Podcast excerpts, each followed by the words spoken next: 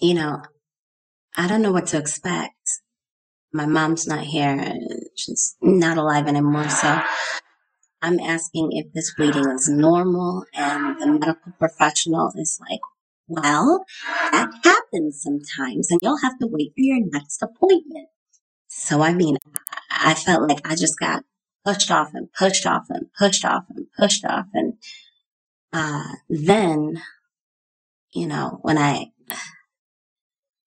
had the ultrasound to like follow up from all of that bleeding that I had for a full week, uh, when I got there, the ultrasound tech starts and they say, well, we don't see a heartbeat, so you probably miscarried. And then, you know, she, she just walked out of the room.